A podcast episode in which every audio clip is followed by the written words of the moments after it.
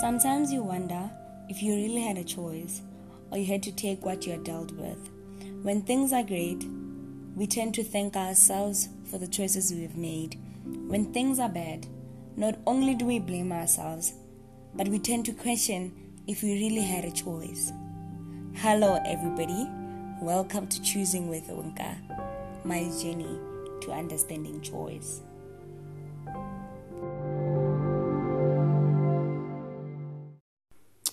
Everyone is my teacher. The lessons they give are not my choice, but how I apply them in my life, that right there is my choice. This is a beautiful journey for me, especially because I don't think I'll fully understand the variables that make this thing called life, especially choice.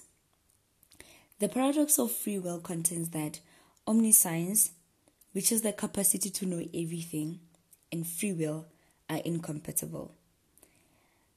This is saying to me, I cannot know everything and still have a choice of how I act. I question that a lot because it is saying that free will and omniscience are incapable of coexisting. Hi everyone, welcome to Choosing with Onka.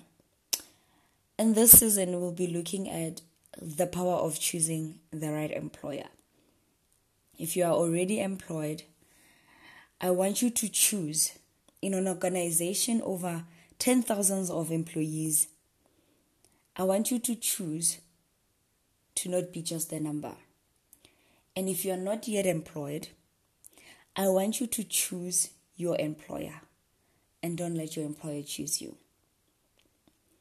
As I said, everybody is my teacher.